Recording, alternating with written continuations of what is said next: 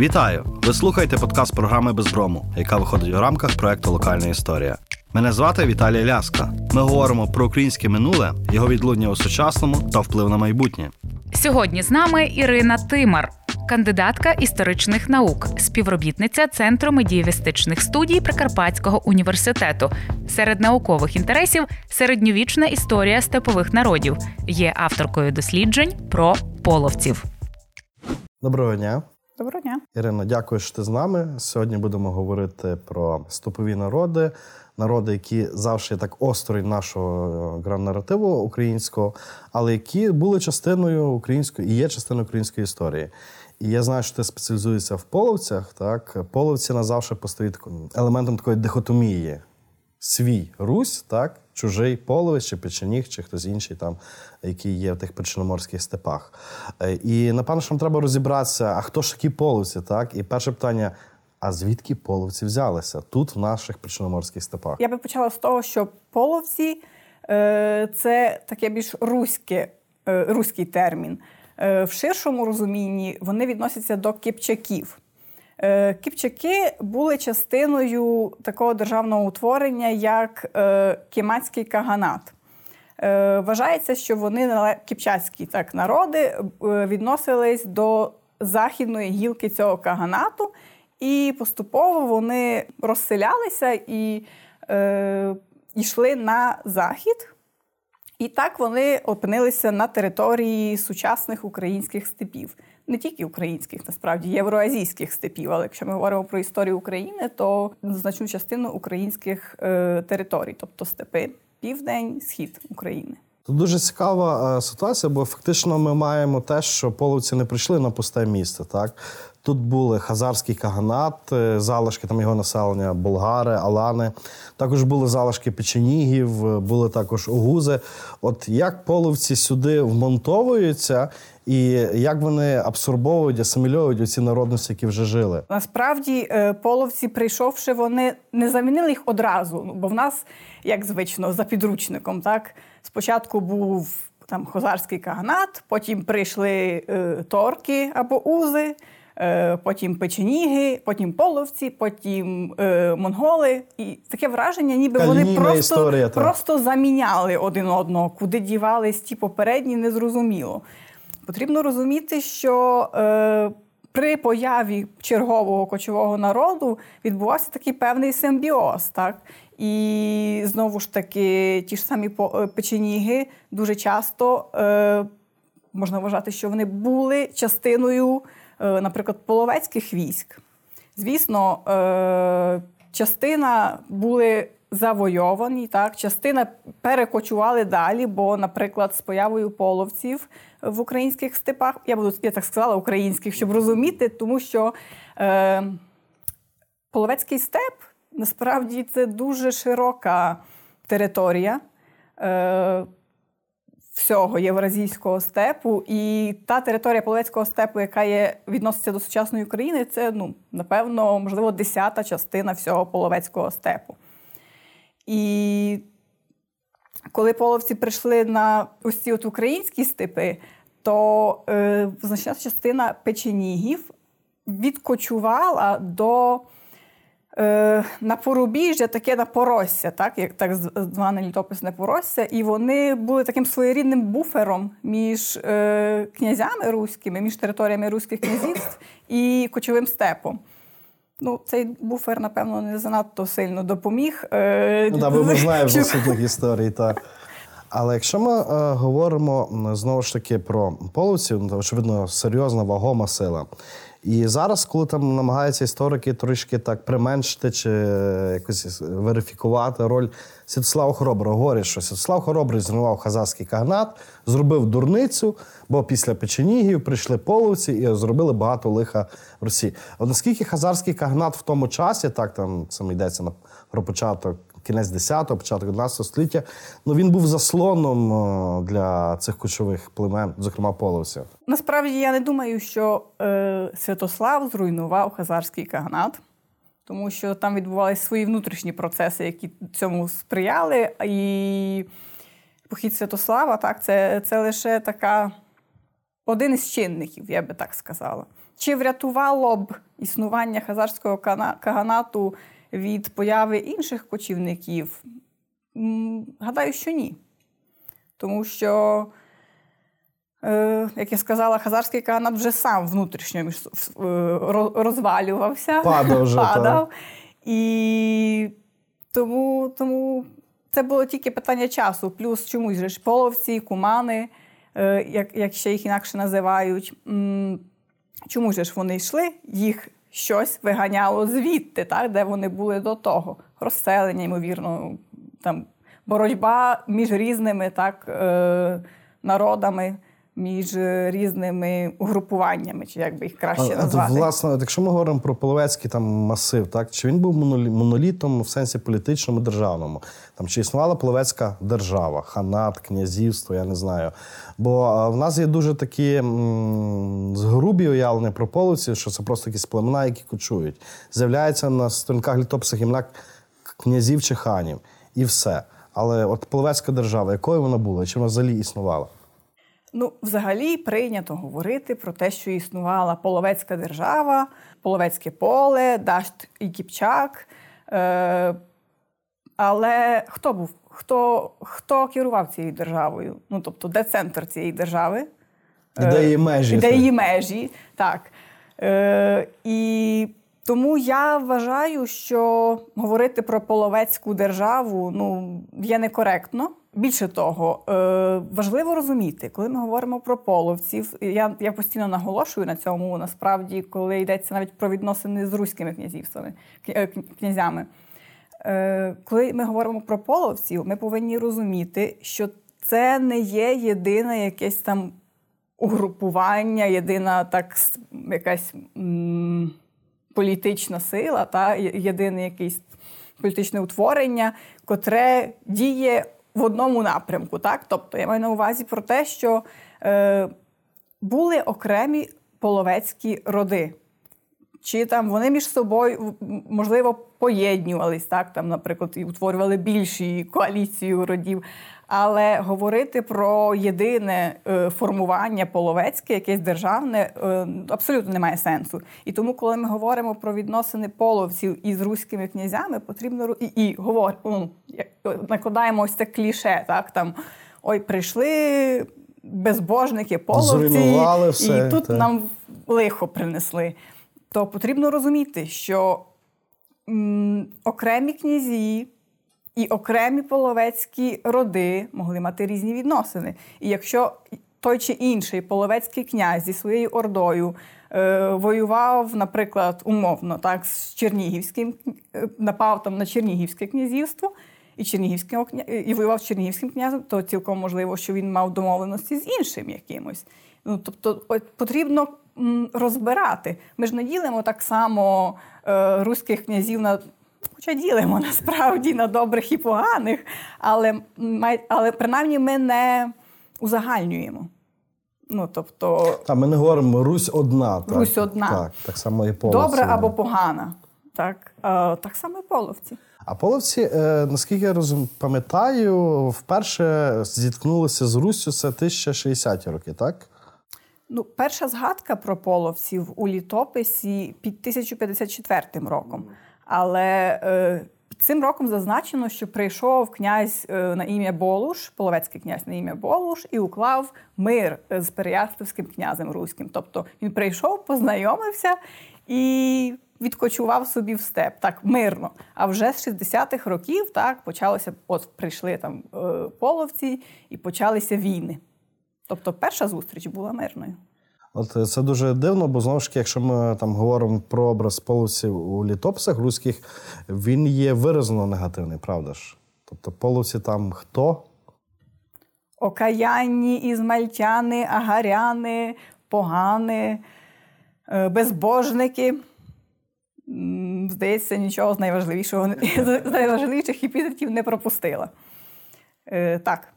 І фактично, коли ми говоримо про перші роки цієї комунікації, вона була виразно ворожою, так?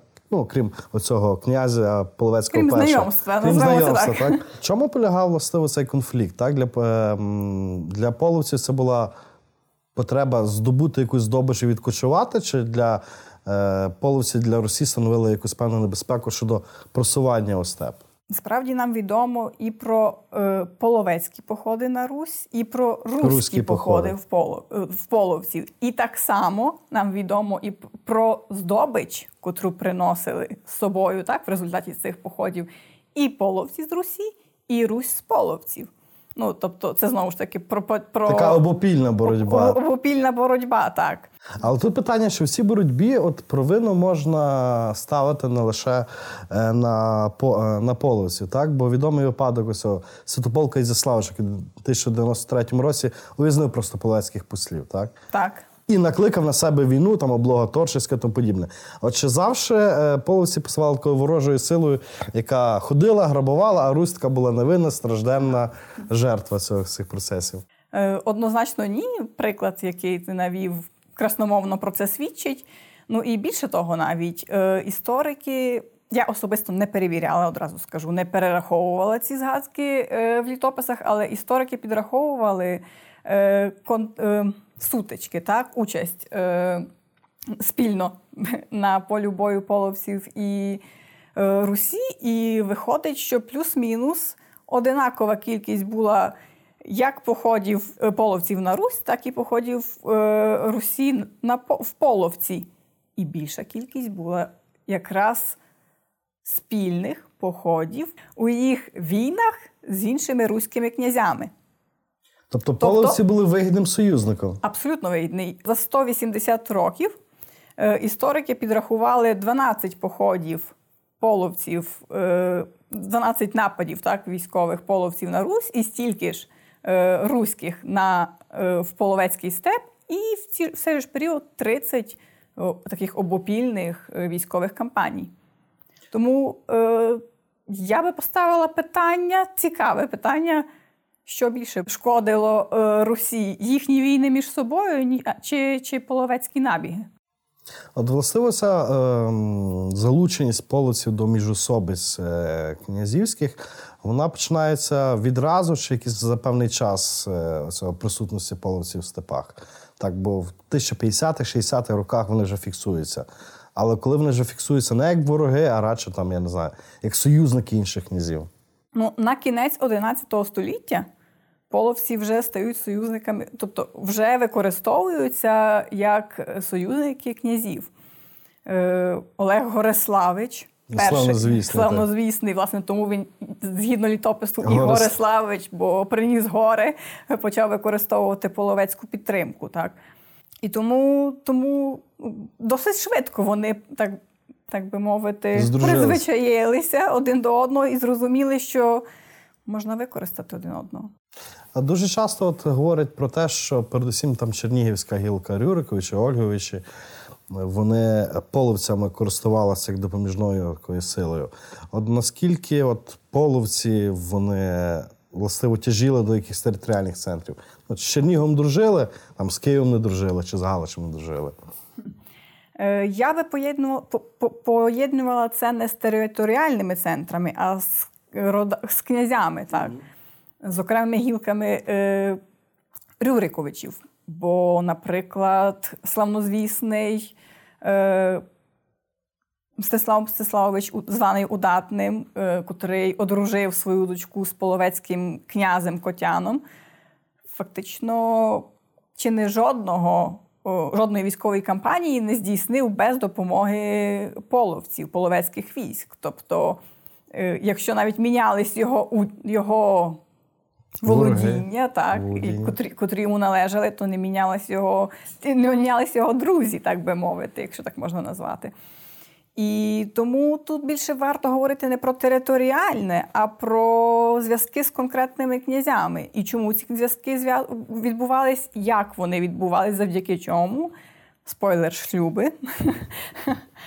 Е, Ну і, і ще, один, ще один важливий момент. Е, Якщо подивитись про війни з половцями, так, про перебування половців на Русі, не в степу, а на Русі, то вони більше так з'являються власне в південній Русі, тобто Переяславське князівство, Галицьке князівство, Київське, Чернігівське, так.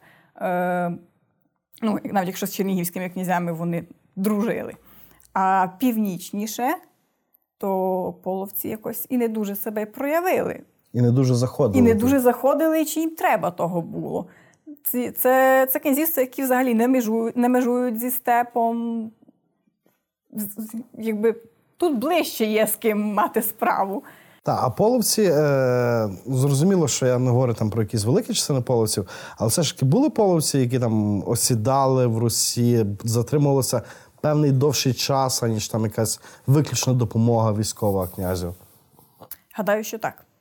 Для мене дуже красномовний приклад це згадка. Літопис насправді досить скупий про згад, про на рахунок згадок половців, окрім е, війн. Але, наприклад, е, нам відомо про відома згадка про те, що Данило Романович мав слугу так, е, половч, половчина на ім'я Актай.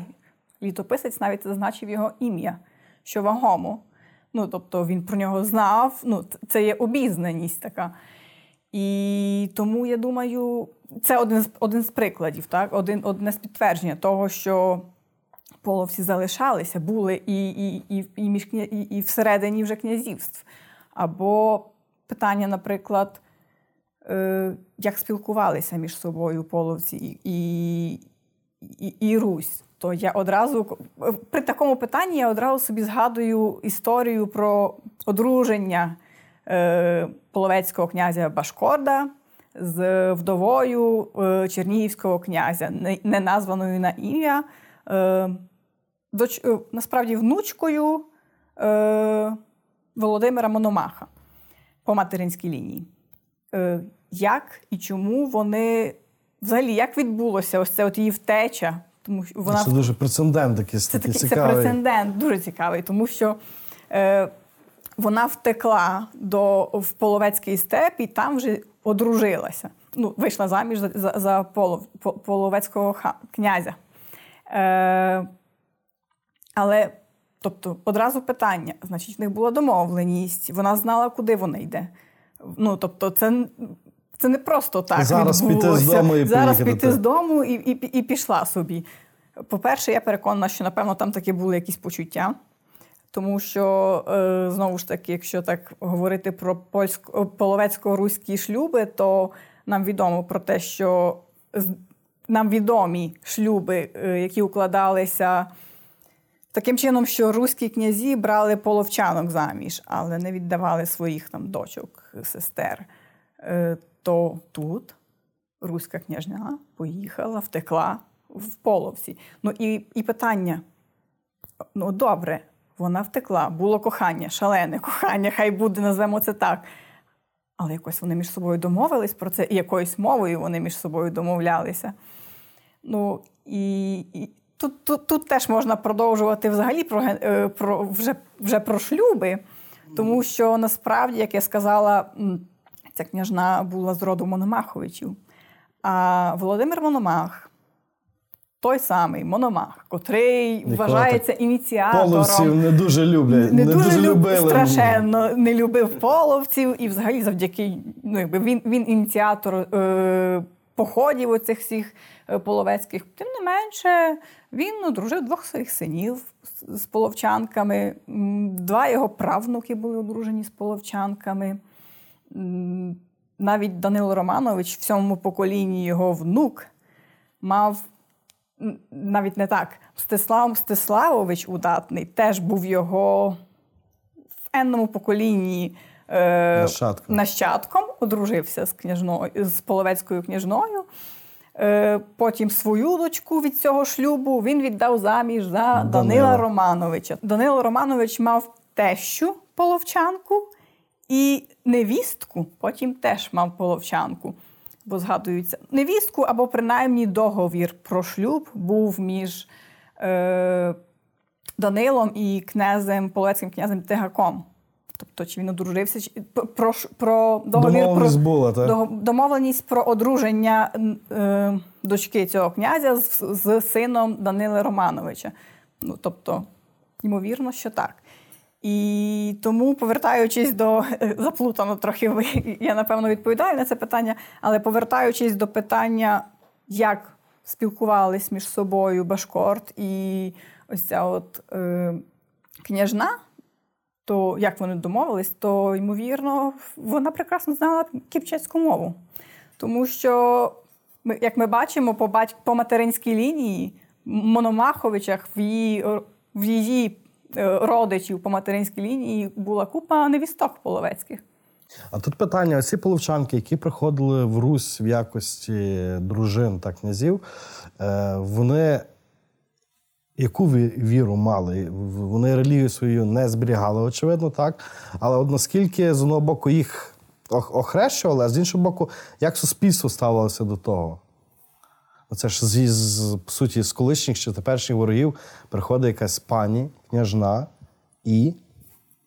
Власне, це е, вважається релігія, так е, вважається однією з причин, чому руські князі якраз не віддавали своїх дочок в, в степ. Тому що для того, щоб щоб е, укласти цей союз, потрібно було так обопільне якесь ді, дійти згоди на в релігійному плані. І, очевидно, е, половчанки приймали е, хрест, тому що е, вони ну, тому що вони приходили на Русь, так, і вони, і їхні і їхні діти вже потім були теж теж е, руськими, е, народжувались на Русі і жили так на Русі. Тому тому тут релігія насправді одна з ключових, одне, напевно, з ключових е, таких чинників, чому половці половці віддавали своїх дружин, але, але своїх дочок, але не брали в дружини руських князів, тому що, ймовірно, руські князі розуміли, що якщо ми віддамо свою дочку, наприклад, в половці, то від, якби. Відректись від релігії це не варіант точно. Від християнства це не варіант точно. точно. Е, Якщо ми її віддамо в половців, яка ймовірність того, що що половецький князь, котрий її візьме, навіть якщо він номінально прийме хрест, будучи в середовищі тому, в якому він живе, в степу, наскільки він буде дотримуватись цього хреста, ну, тобто віри і і тому, тому, тому саме ось, ось так відбувалося. Ну і, е, наприклад, е, відомою є історія про те, про про те, як всередині 13 століття е, половці е, попросилися, князь, власне, вже згаданий Котян, попросився до Угорщини. І потім в другій половині століття насправді половці там відігравали досить таку активну політичну роль всередині Угорського королівства. І е, король навіть одружив одружив свого сина з половчанкою, з дочкою ось цього Котяна. І угорські хроніки дуже так негативно про неї відгукувалися. Тобто, ну, Вони не тобто, не сприймали її. Хоча, зрештою, загалом угорські хроніки про про куманів, вони їх називають куманами, е, негативно відгукувались, тому що половці в, Угор... в Угорщині е, стали таким активним, активною стороною, яка підтримувала короля у його там внутрішніх якихось перипетіях з, з, з своїм дворянством. Напевно, не, не зовсім правильне слово. З Нобілітетом. Нобілітетом, так. Це цікаво, бо фактично, коли ми е, там вже далі маємо після Бели 4-го, ну, ця Єлизавета, здається, дочка Котяна, то вона стала і регенткою при малолітньому сину Ласло Кун. Куні, Кун, так. власне. Це воно показує. Тобто ця історія е, дуже е, цікава. Але якщо ми повертаємося на Русь, е, то наскільки чисельними були ці шлюби? Я розумію, що з літопису ми знаємо про шлюби лише між князями, так? Але очевидно, що були також і шлюби, які в літопис не потрапили. От наскільки ця взаємодія між двома суспільствами була лише на рівні найвищих еліт? Ну насправді літописно зафіксованих є принаймні мінімум 10 шлюбів е, між Рюриковичами і Половчанками. Е, що цікаво, і жодного з імен цих дружин половецьких ми, ми не знаємо. знаємо. Ми знаємо, але ми знаємо, з яких родів вони були. Там, Чи чи, чи це ім'я батька, наприклад, там, дочка Белука, там, чи Белуківна, навіть не так. Е, літописець про це пише. Тобто ми про всіх них знаємо, з якого роду вони походять, але не знаємо жодного жодного з імен цих цих князівен. А для чого ці шлюби укладалися? Які ці політичні мотиви були? Не напад лишень. Головна причина, напевно, має дві складові. Перше, це мир він завжди на користь. Так, ось якщо якщо ми укладемо мир з, з конкретним половецьким князем, то він не нападатиме на наші землі. По-друге, ми ще й можемо використати його війська.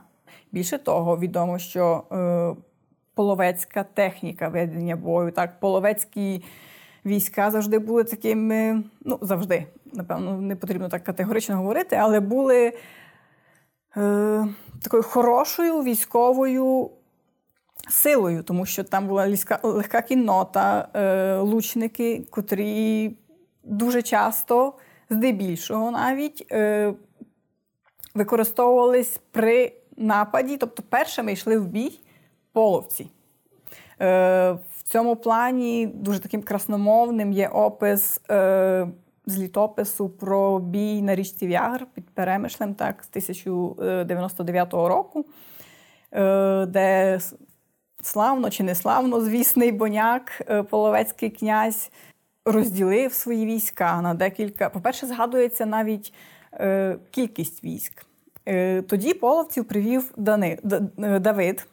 І згадується, що Давидових було, здається, 100, а половецьких 300. Тобто, Домінанта яка, яка, так, яка кількість військ. І він розділив свої війська на декілька частин. Одна з них під керівництвом та одного з князів половецьких пішла в наступ першою на угорців. І потім, при наближенні з противником, вони різко розвертаються і нібито втікають назад. Напевно, що на, на радощах противник в азарті вирішив так наздоганяти, і таким чином вони потрапляють в пастку. І, власне, що цікаво, що взагалі е, опис цієї е, битви е, зі сторони літописа виглядає так, ніби головним героєм тут є половці. Ну, тобто половці зробили так і так, а так і так. І десь там, між іншим, виник Давид Ігорович, так. Давид Ігорович, так. Тобто їм віддано належне, напевно, не даремно, попри попри нелюбов до половців. Народна традиція, вона дуже добре пам'ятає цю легенду про шолодивого боняка, який то став чи прообразом Вія Гоголівського, чи навіть цього Кущія казкового. От е, яка причина в тому, що воно якось так затрималося в тій народній традиції? Невже ці половецькі напади були такими спустошливими, що відбилися крізь століття в пам'яті? Ну, ймовірно, що ймовірно, що воно якось так зачепило, але чомусь тоді знову ж таки питання, чому так вчепились за того боняка? Бо знову ж таки були і, здається, в 1097 році так, боняк теж здійснив такий масштабний похід на руське князівство і завдав значної поразки, так, спустошення. Е, тому Боняк. Тут тут він нас е, ледь не знищив. Та, а там далі союзник. А, а тут далі союзник. Ну і і Боняк згадується і у, як як би сказати, відзначився і у поході на Візантію. Так? Там, е, Тобто там він теж е, насправді мав таку ну, значну роль в, в, так, в, в військових кампаніях. І тому, ймовірно, таки він був на слуху. І запам'ятався. І запам'ятався. Бо тому що е, літопис е, згадує не одного половецького князя. Причому е, складається враження, що він досить автор досить добре знав ці всі роди. Половецьк, він був обізнаним. Розрізняв їх так. Розрізняв їх, генеалогію добре. добре добре знав. Так. Е, Причому для нього було ймовірно, для нього було і важливо це знати, бо так, між читаючи між рядками, наприклад, е, згадує про між іншим, згадує того, то такого-то року е, помер полове, половецький князь Осень або Асень, там по-різному його інтерпретують. Все. Тобто, це все, що він про, про, про цю подію сказав. Вона абсолютно ніяк не прив'язана до контексту Але він сказав про це, до так. контексту, так там інших ін, там речення до і після. Але він про це сказав. Тобто, значить, йому було важливо. Він вважав, що це напевно що важливо сказати, повідомити. І це по-перше, по-друге, значить, воно було ближче. йому. Ну, тобто, ближче на слуху, напевно, що ніж так. якісь інші події, які могли ніж якісь інші події. Навіть більше того скажу, саме ось ця згадка під, здається, 1082 рік або якось так, 80-ті роки. Е, єдина згадка під цим роком у літописі. Тобто нічого цікавішого на Русі більше не було. За цей рік. Цікаво.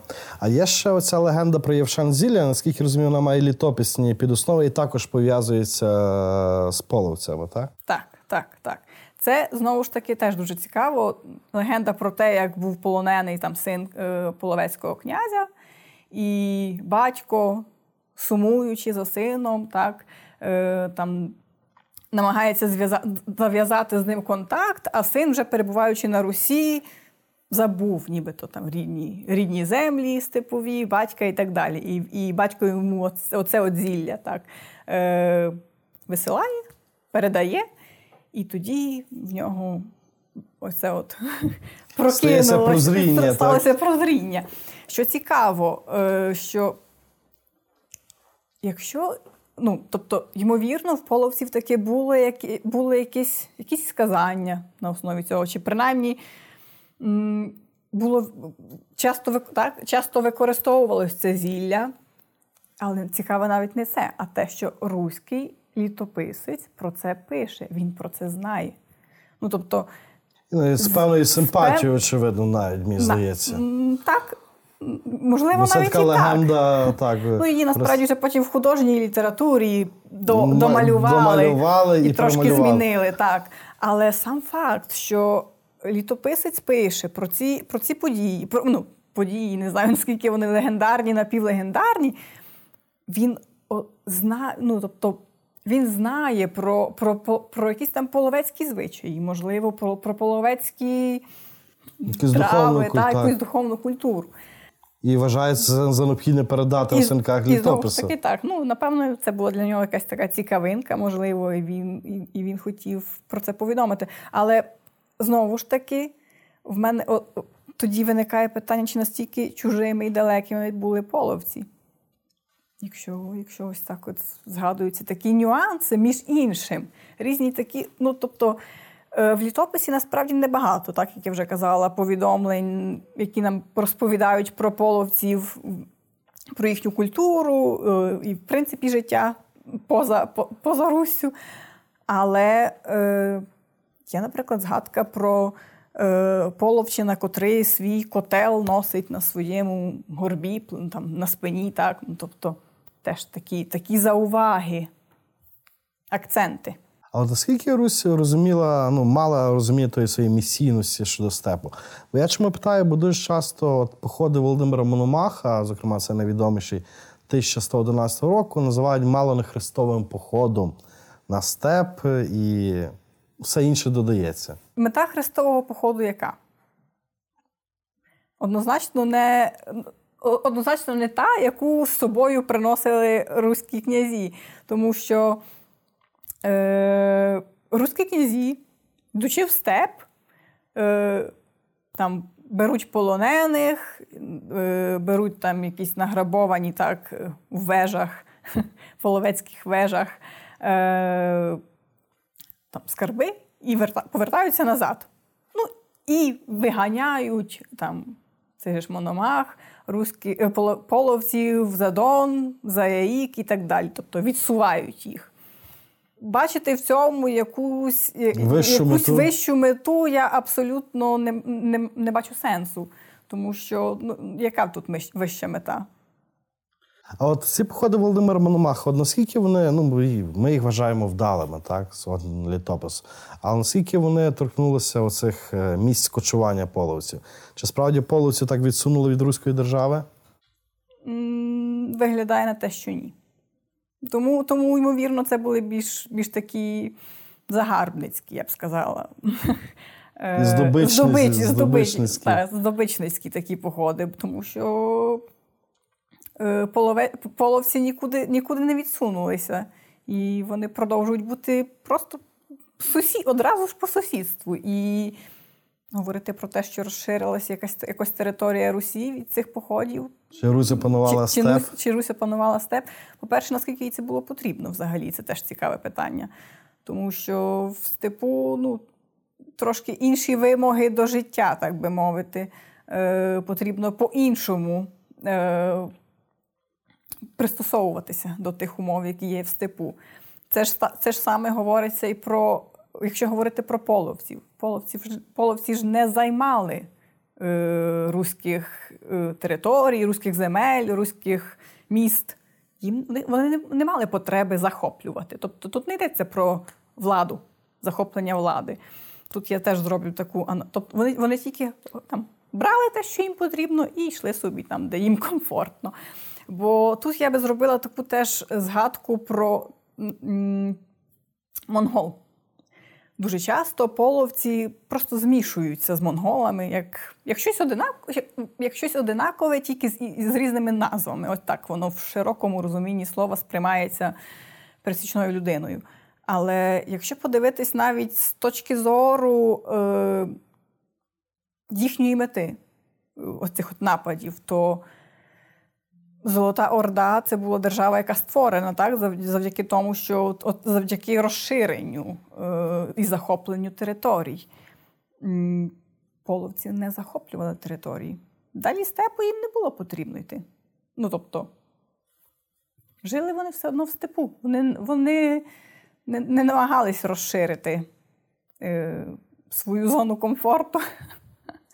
А якщо ми говоримо, ти згадала про монголів, так і знаємо, що коли от вперше власне монголи приходять, битва на Калці, що Русі половці стали поруч, так, супроти монголів. От е, наскільки цей союз був природнім і наскільки він був, скажімо так, незапізнілим? Очевидно, що шансів перемогти, так, стримати монголів в них в них було небагато на рахунок природності цього союзу. Вважаю, що він цілком цілком зрозумілий, тому що вже вкотре ми сьогодні згадуємо Мстислава Мстиславовича і Котяна про їхні так родинні зв'язки. Бо, власне, якраз Котян і звернувся до Мстислава Мстиславовича першого. Першим звернувся до до Мстислава Мстиславовича. Це в тих, виходячи з тих відносин, які між ними вже виникли, це було дуже цілком закономірно. Цілком закономірно, але е, додам, що при, коли е, Котян приходить до до, до Мстислава Мстиславовича, він привозить з собою, то пише, що він приносить з собою великі дари. Тобто, це було таке розуміння важливості е, цієї підтримки. Там привозить з собою і челядь, і верблюдів, і дівок, як вони пишуть. А от якщо ми, умовно кажучи, на хвилі забудемо Русь, так, і от половці, так, вони ж, очевидно, граничили сусіди не лише з Руссю. От стосунки з іншими державами.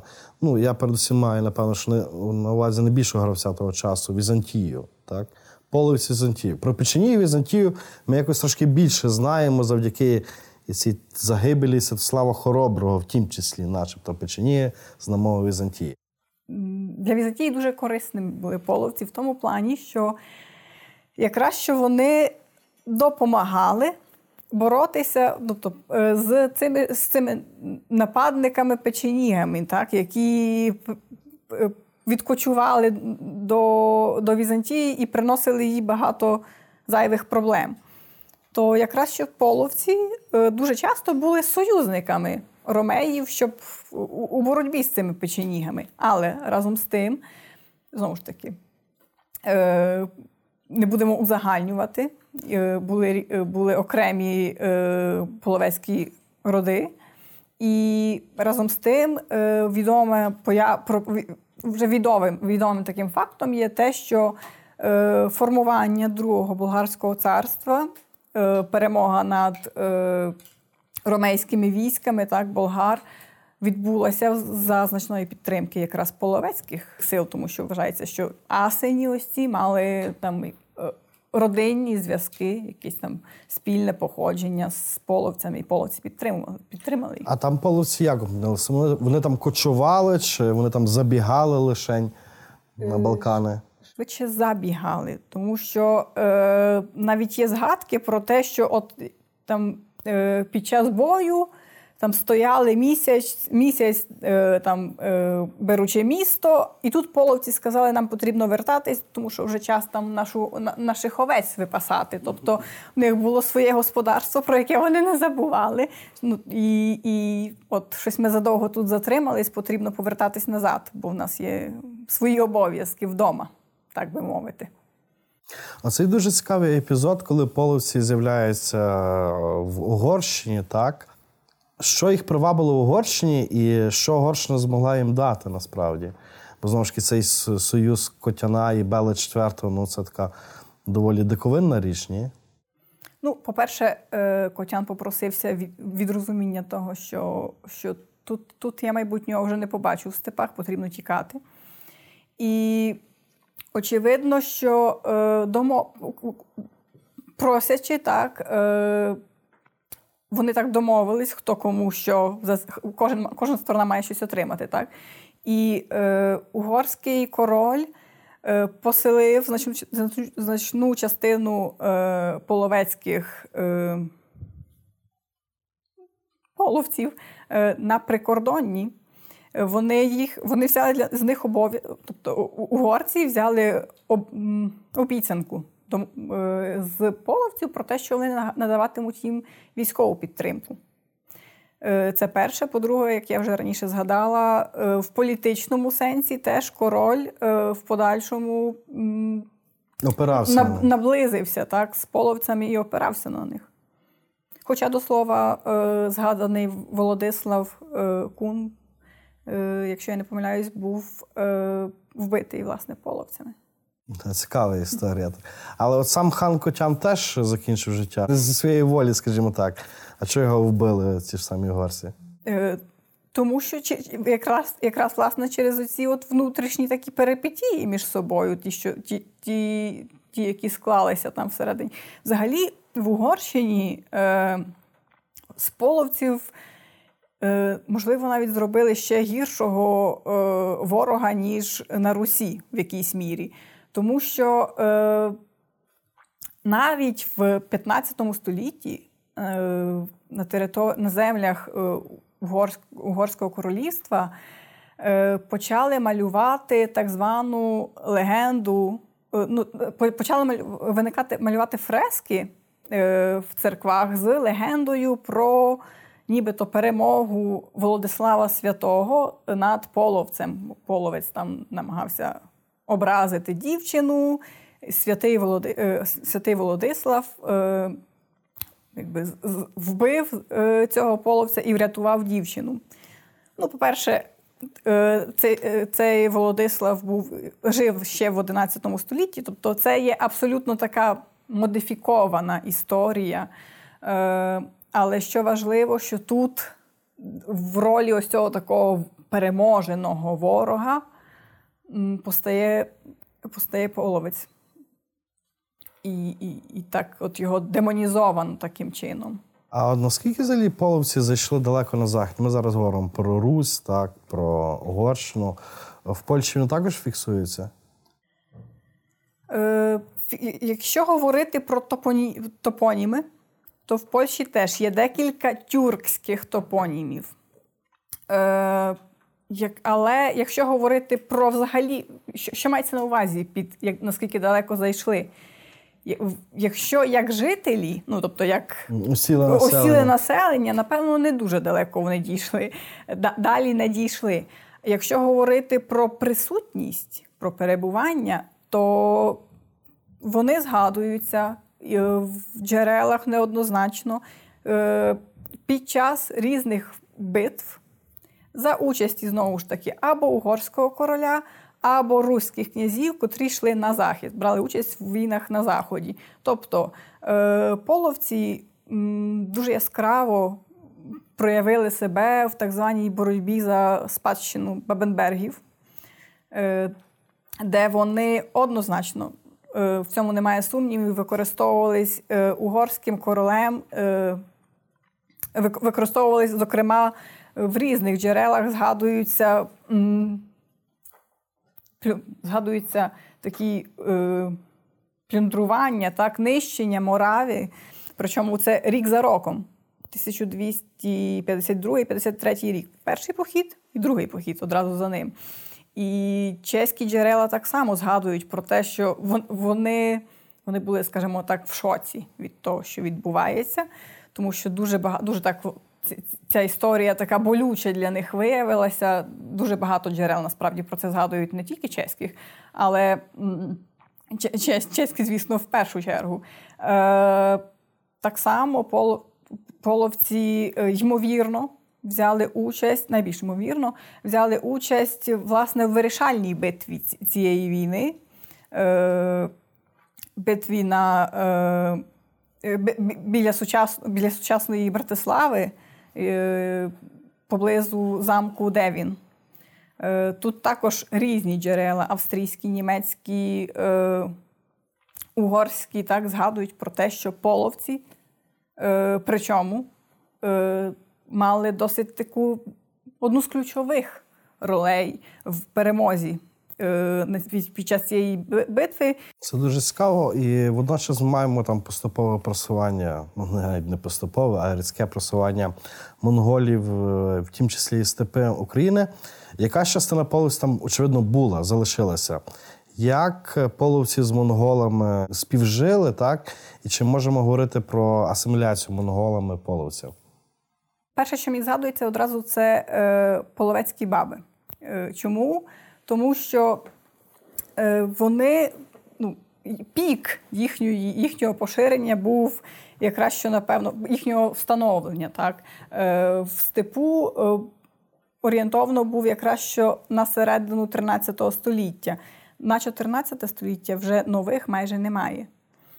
Що знову ж таки, напевно, напевно, що можна пояснювати впливом монголів, можливо, якраз і ісламу, тому що ми розуміємо, що половецька баба це зображення образу з обличчям. Так? Хоча е, монголи не були, монголи були досить віротерпимі, вважається, тим не менше, ну, з якоїсь причини половецьких баб стає менше.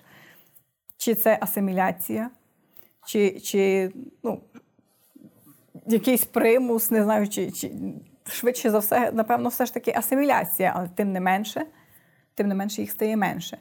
Е, від, Якщо говорити про асиміляцію, знову ж таки, це не був такий різкий одразу процес. І тому що, е, коли ми говоримо про монгол, вони ж прийшли і вони фактично змінилося не населення, а змінилося підпорядкування. Підпорядкування, так, верхівка. І тому, коли говорять, що кудись там половці зникли, вони нікуди не зникли. Прийшли монголи, і тут половці кудись зникли. Ну ні. Е, вони продовжували жити просто просто вже не як політична, я би так сказала, політично вагома, так, якась сила, котра котра там брала участь в якихось подіях і згадувалася окремо, але на рівні жителів місцевих, так би мовити, то половці. Половці продовжували жити і творити так, етногенез. А от, Але все ж таки остання згадка про половці вона датується 13 століттям, здається. 1285. Е, Маєш на увазі в літописах? І взагалом в писемних джерелах. Тобто половці є, є, а потім вони зникають якісь. Коли вони зникають? З, точ, з поля зору писемних джерел. Ну, орієнтовно так. Е, на кінець 13 століття. Знову ж таки, в Угорщині вони ще там якраз в самому розвитку, насправді, історія половецька. Але м, в цілому так поступово їхня їхня участь в політичному житті так якось так згасає. Хоча хоча пізніше ще були згадки не од... такі поодинокі половців, але тут, тут напевно, просто е... політичний масив політичний все масив, так, як політична така е... ланка просто зникає. А що ми знаємо про матеріальну культуру полиці? Ну, фактично, що вони після себе лишили? Е, Бо ти згадала про половецьких баб, це, напевно, що найбільш відомий такий символ духовної, ну і певною мірою матеріальної культури, так? Е, але окрім писемних джерел, так, що може там сказати археологія про полицю? Чи в нас є там пам'ятки половецькі зафіксовані? В нас є відомі. Так, ну взагалі. Е- Стели це ось ці половецькі баби, вони цікаві чим? Тим, що вони показують ще і, напевно, що як себе самі половці бачили, і як виглядало їхнє, їхній вигляд, так? що вони там одягали, носили на собі, бо, наприклад, цікаві є е, ось ці от е, половецькі баби жіночого роду, там були жіночого чоловічого які мали там на своїх е, ременях люстерка чи ножиці, котрі висять. Це все на на стелах, це все видно. Е, Якщо говорити про археологію, то теж в основному в нас є е, багаті поховання половецькі. Е, На території України найвідомішим таким є е, Чингульський курган, е, розкопаний паном Отрощенком е, на Запоріжжі він є е, ну, добре описаним, так, і е, і, і там є багато багато різних таких дуже цікавих е, предметів. Але що що, що цікаво, ну, це такий приклад, ось цей от курган, приклад от якраз ось цього взаємопроникнення культур. Тому що там знайдені речі руського походження е, і навіть західноєвропейського візантійський кафтан. Там просто чудесні е, елементи цього кафтану є. Поясні по, набо, поясні набори, так, і, ну, тобто надзвичайні надзвичайні такі речі, е, значна частина з яких є імпортом, не не половецькими. Або, наприклад, е, наразі зберігається теж е, інвентар, так, артефакти зберігаються наразі в Польщі. Е, але є е, з з такого теж кургану е, на Київ. Це не Київщина, навіть а постійно говорять на Київщині, але це Черкащина, селище, село, напевно, Таганча. Е, І що цікаво, для мене це якось так дуже знаменно. Е, В цьому кургані він теж багатий по своєму складу багато речей подібні до до, до того, що знайдено і е, в Чингуському кургану. Але що цікаво, тут є два медальйони знайдено, один з яких із зображенням змія дракона, тобто, ймовірно, якийсь такий тотемне, так, е, кочівницьке, інший із зображенням Христа. Тому тому таке. Е, І ще мушу наголосити, що вважається, що досить досить тривалий час взагалі про це поховання е, говорили як про поховання якогось слов'янського князя. Але наразі вважається, що все ж таки більш ймовірно, що це був похований половецький князь, чи принаймні якийсь е, вельможа, так багатий представник, багатий представник. Е, половецького роду, е, або ж представник змішаного нащадок якогось із цих, із цих змішаних так, е, шлюбів. У літописах згадуються половецькі вежі. Це що, міста, укріплення? Що це? Чи ми можемо говорити, що половці хоча б бодай трохи, але вели оцей всілий спосіб життя і були прив'язані до території, а не там безладно туди назад ходили по степах за своїми табунами? Ну, по-перше, взагалі говорити про безладні, безладне ходіння е, я би е, ну, не варто. Тому що е, ці от перекочування е, відбувалися з, свідомими, так, складеними маршрутами. Е, Вони знали, коли і куди нам відкочувати. Це у зв'язку з сезоном, так, коли коли це більш потрібно, там зима, зима, літо. Якщо на літо, то більше на південь потрібно відійти там, де тепло, де е, скот, так, тварини, е, рогата худоба зможе випасатися. Тому що там можна витягнути з-під десь там, з-під снігу в теплішому регіоні ось цю ось цю траву, тому що половці не запасались сіном, там не було, не було такої традиції. І тому. По-перше, ми не говоримо про безладність, незрозумілість цих процесів. Вони мали маршрути вздовж річок, в основному, де як, вони мали рухатись. Якщо ми говоримо про половецькі вежі,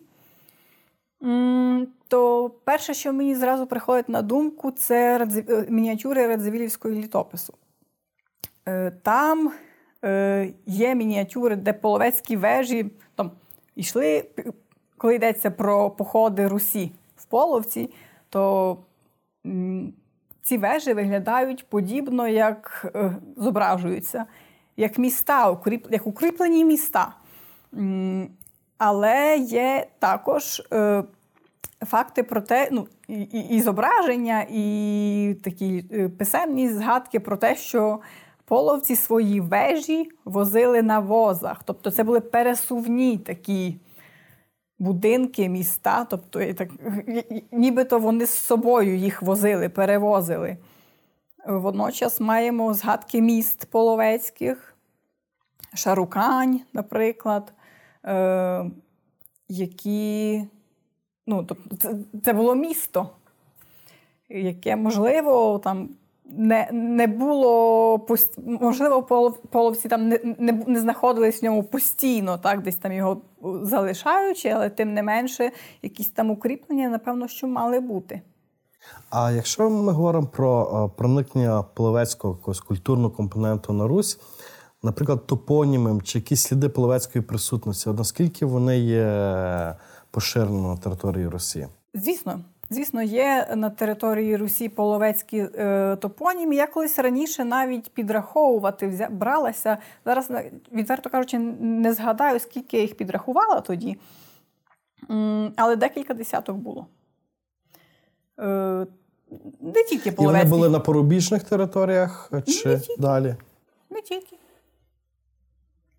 на Київщині були, на Черкащині, навіть на Галичині. А якщо ми говоримо про знову вплив на матеріальну ти говорила про вплив Русі на половецьку матеріальну культуру. А чи половецька матеріальна культура на Русь впливала? Чи зафіксовані якісь такі речі половецькі виразно, археологічно? Ну, щодо археології, я так не руської, то не скажу, що я багато знаю, але е, знову ж таки, перше, що мені одразу приходить на думку, це історія е, шлюбу е, дочки руського князя е, Євпраксії Всеволодивни, котру видали заміж е, до священної Римської імперії. І е, Йому принаймні нам відомо, що однією з двох дружин цього руського князя була половчанка. Але не знаю, не можемо достеменно точно сказати про те, що вона була дійсно матір'ю. Тут є дискусії, чи вона була матір'ю цієї княжни, чи ні. Тим не менше, е, західні німецькі хроніки під враженням писали про те, що е, ось ця дружина з Русі, яка їхала до Німеччини, вона мала просто неймовірний е, посаг е, шлюбний, придане, там були верблюди, там був цілий караван, так, із незліченою кількістю багатства. Але верблюди, до речі, там це єдина згадка, коли у Русь у, в, в посагу руських е, князівен був верблюд. Ну, Цілком ймовірно, я думаю, що це відправила, якщо не мати, то мачуха. Ну так. Якийсь там половецький слід і, та, і, та й був, напевно. Так, так. Ну, Це я тільки про верблюда так кажу, але напевно, що і в предметах так само були. Ну, бо тому що була ж, як ми говорили, і дари, якісь там ось на рівні так, цих е, багатих е, І половецькі княжні не самі їхали. Княжні не самі їхали однозначно плюс торгівля, тому що степ він знову ж таки на якому шляху знаходить. Частиною е, якого шляху якби, Є, так. Е, торгового шляху маю на увазі. Так, так, так, так. Ну, цікаво, цікаво, бо ці всі речі, які пов'язані з політикою, торгівлею, вони показують ну, доволі тісну співпрацю Росії з степом. І У мене тут виникає питання, з якого ми, напевно, що почали. От зараз е, ці всі номади, ну, напевно, що крім скіфів, яких ми вважаємо своїми, так? Але ці всі номади пізнішого часу, середньовічні, там авари, е, печеніги, половці, я ж не говорю про монголів, вони сприймаються таким апріорно ворожним моментом. Якщо ти почитаєш шкільні підручники, ну ти побачиш ну, Свята Русь і злі погане. От наскільки ми можемо монтувати, і наскільки це потрібно монтувати, от наш наратив, власне, історії того степу. І на основі чого ми можемо зробити? Поєднати? Е, Власне, головна проблема е, бачення погляду на русько-половецькі відносини, які, зрештою, загалом кочівників, це поляризація ось ця. Е, І я кажу, е, я, я люблю так це називати. Ми занадто сильно. Корінь цього всього в тому, що ми занадто сильно віримо літопису. Тобто потрібно розуміти, що це була людина зі своїм баченням, яка писала так, як писала. І з релігійним баченням. І з релігійним, однозначно. Е, Плюс е, ми не знаємо, як бачили цю цю всю історію половці. Ми не маємо жодного написаного джерела з половецької сторони, котрі би, котре би якось припідносило своє бачення. Так? Тобто, фактично, ми, говорячи про русько-половецькі відносини, ми опираємося на одностороннє джерело. Е, Одразу кажу, я не хоч, ну, якби, не збираюся вибілити половців, що говорити про те, що це якийсь там був абсолютно мирний народ. Але потрібно розуміти, що все не було настільки чорним, як як це прийнято нами всіма сприймати зі шкільних підручників, котрі писані якраз під впливом оцього такого зображення ще від літописів. Потім історіографія дуже активно це собі під, підхопила. підхопила. І насправді, напевно, до останнього періоду часу, останні буквально, напевно можливо, десятиліття, але принаймні роки, як мінімум, е, зауважую, що серед українських істориків піднімається це питання, що давай, зачекайте, стоп, давайте подивимось на це трошки ширше. Бо якщо е, включити сюди і шлюби, і торгівлю, і ось цей от культурний взаємообмін, і ось ці от якісь такі поодинокі згадки літопису. Е, які то, то ми можемо побачити, що все було не настільки не настільки так однозначно чорно, як я вже сказала, не настільки вороже, а була, була різна взаємодія. Вигідна, очевидно, обидвом сторонам. Ну і про яку ми не маємо забувати в нашому минулому. І знову ж таки поняття середньовічної Русі чи середньовічної України воно є широке і має охоплювати степи. Має степи. Однозначно. Ірино, щиро дякую за розмову. Дякую навзаєм. Ірино, який історичний міф, на твою думку, найбільше шкодить сучасній Україні? Міф про три братські народи. А ключова подія, яка змінила хід української історії? Якщо дивитись з сучасної перспективи, однозначно, я думаю, російсько-українська війна. Бо вже за рік ми, ми, ну, вона, напевно, що дуже багато чого змінила. Якщо брати з середньовіччя, то прийняття християнства, напевно, і потім поява монголь, монголів. Тобто такі ключові віхові віхові події, які так визначали якийсь подальший напрямок розвитку. А хто з українців відіграв важливу роль в нашому минулому, але про нього ми або мало знаємо, або геть нічого не знаємо. Я вірю в те, що таких було, і переконана в тому, що таких було багато діячів, але все ж таки, оскільки ми говорили про половців, і я вже згадувала про е, Євпраксію Всеволодів, ну, то я би хотіла наголосити на тому, що е, в нас не прийнято про неї згадувати. І навіть якщо її згадують, то це більше про те, що вона була єдина з руських князівин, котра була царицею, так, імператрицею е, священної Римської імперії. Але знову ж не, не секрет в тому, що вона е, потім розлучилася з, з, зі своїм чоловіком, і не секрет тому причини, які цього було. І насправді я вважаю дуже ну, великою хоробрістю, напевно, е- жінки в середні віки в чужій країні, далеко від дому, яка все ж таки не побоялася говорити про свої права. Ну, Такий приклад. Таке такого Цікаві, бажання захистити себе і не побоятися цього, навіть якщо там не, не дивлячись на різні там нюанси. Так, і абсолютно нетиповий для того часу, що важливо. Абсолютно нетиповий. Продовжуй, будь ласка, фразу Історія важлива, тому що. Прозвучить банально, але не знаючи свою історію, ми не зможемо формувати своє подальше майбутнє. Історія вчить нас розуміти себе. За Володимиром Виниченком українську історію неможливо читати без брому. От наскільки стереотип нації жертви визначає нас зараз? Я би знову таки поставила точку відліку це початок російсько-української війни, яка все змінила.